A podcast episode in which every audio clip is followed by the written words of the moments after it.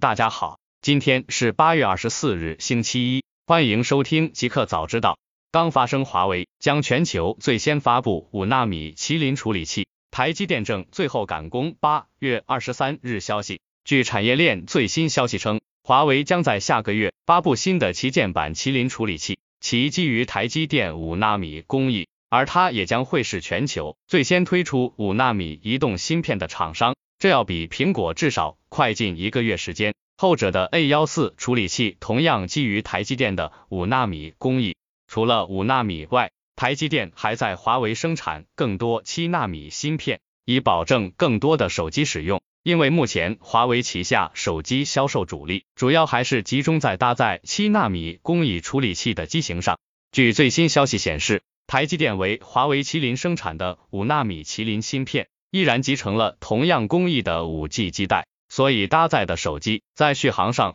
表现会更上一层楼。按照之前的规定，9月15日之后台积电将不能为华为生产芯片，而随着时间的不断临近，台积电也是进行了最后的赶工，其正在集中一切力量来生产基于5纳米的麒麟芯，以尽可能保证 Mate 40系列的使用。上游芯片产业链消息人士直言，华为到年底之前所需要的麒麟处理器芯片数量，不论5纳米、7纳米手机芯片，或是16纳米、28纳米，例如海思自研的 TWSRG 蓝牙芯片，都会在9月中前全部交付。目前的产能推进一切顺利，所以不会耽误既定机型的发布和上市。来源：腾讯网。景大公司国内首次大型无人机载货两江号首飞成功，由两江航投集团战略投资的重庆蜂鸟无人机科技有限公司（以下简称蜂鸟航空）主力机型两江号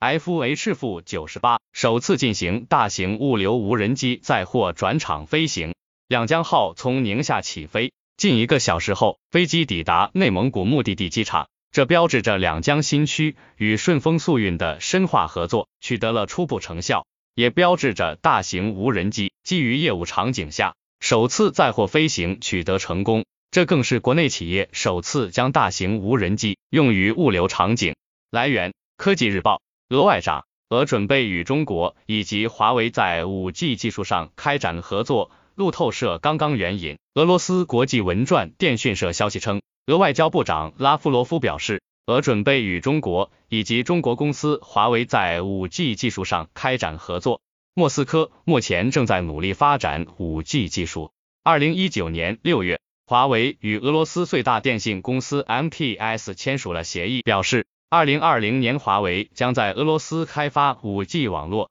来源：环球科技。华住会宣布入驻拼多多、汉庭、全季、橘子水晶等酒店，参与百亿补贴。8月23日讯，华住集团旗下华住会宣布正式入驻拼多多，并开设官方旗舰店。拼多多将同时推出华住会品牌日活动，华住集团旗下2000多家酒店悉数参与，其中消费者可以通过拼多多限时秒杀抢购 7.7 元华住旗下酒店自载住的服务，也可以在万人团里选择华住集团旗下任意酒店的通兑券，3晚最低只需273元。可选酒店包括汉庭、全季、橘子，还有伊比斯等多个品牌。除上述秒杀活动外，拼多多百亿补贴也将覆盖华住集团旗下多款产品。全季、橘子酒店有些降价近半，3晚通兑券最低只需379元。曼新美居酒店3晚通兑券最低仅售630元。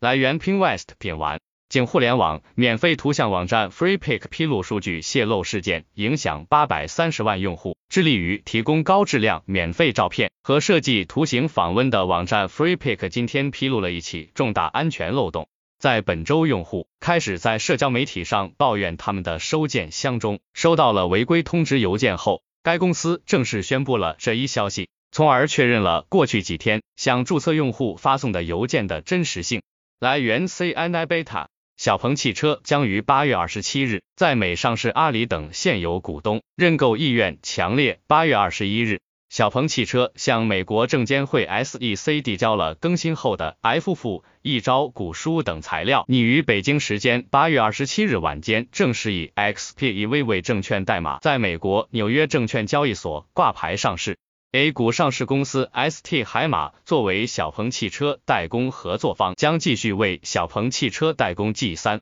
维持现有的生产。来源：上海证券报。仅新产品苹果获4项 MVP 设计专利，超薄边框或将很快登陆市场。据外媒报道，2019年7月底，电子时报报道称，苹果将在9月份发布一款超窄边框设计的新款 MacBook Pro， 然而那谣言最终并没有被证实。不过好消息是，基于刚刚公布的新设计专利，苹果可能会在不远的将来推出传闻中的超薄边框的 MacBook Pro。来源 CNI Beta。 华为 Mate 40 Pro 多色高清渲染图曝光，屏占比提升。奥利奥四社日前 Windows Phone Tech 发布了华为 Mate 40 Pro 的多色高清渲染图，图中 Mate 40 Pro 设计了黑色、金色、灰色、蓝绿色和白色后壳，正面是 6.7 英寸瀑布屏，左上胶囊状挖孔，背部是圆形四摄方案，其中一颗方形镜头应该对应潜望式变焦头。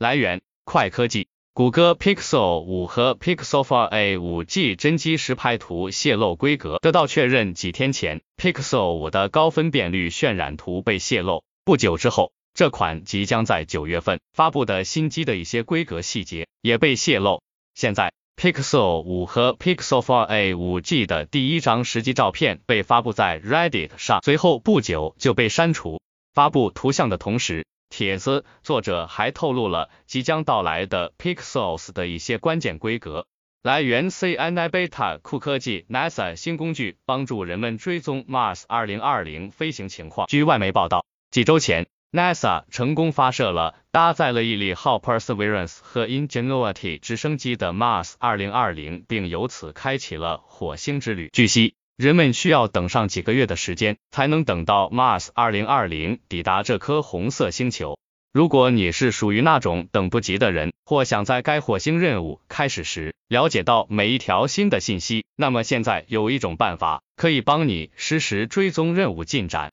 并且它还附带了航天器和周围太阳系的 3D 模型。据了解， NASA 的 Eyes on the Solar System 网络工具可以让人们探索整个太阳系，放大各种天体，并与此同时以分钟级别跟踪它们的位置。来源快科技。一个彩蛋， NASA 称小行星 2018VP1 在11月份将有 0.41% 几率撞击地球。8月23日，据外媒报道，美国航空航天局 NASA 表示，一颗小行星正在朝地球飞来，并有 0.41% 的几率撞击地球。报道称，这颗小行星名为 2018VP1， 预计将于11月2日在地球附近飞过。该小行星2年前在帕洛马山天文台首次被发现，其直径约为 6.5 英尺，约 1.98 米。由于太小，科学家认为这颗小行星对地球造不成危险。美国航空航天局表示，根据历时 12.968 天的21次观测结果来看，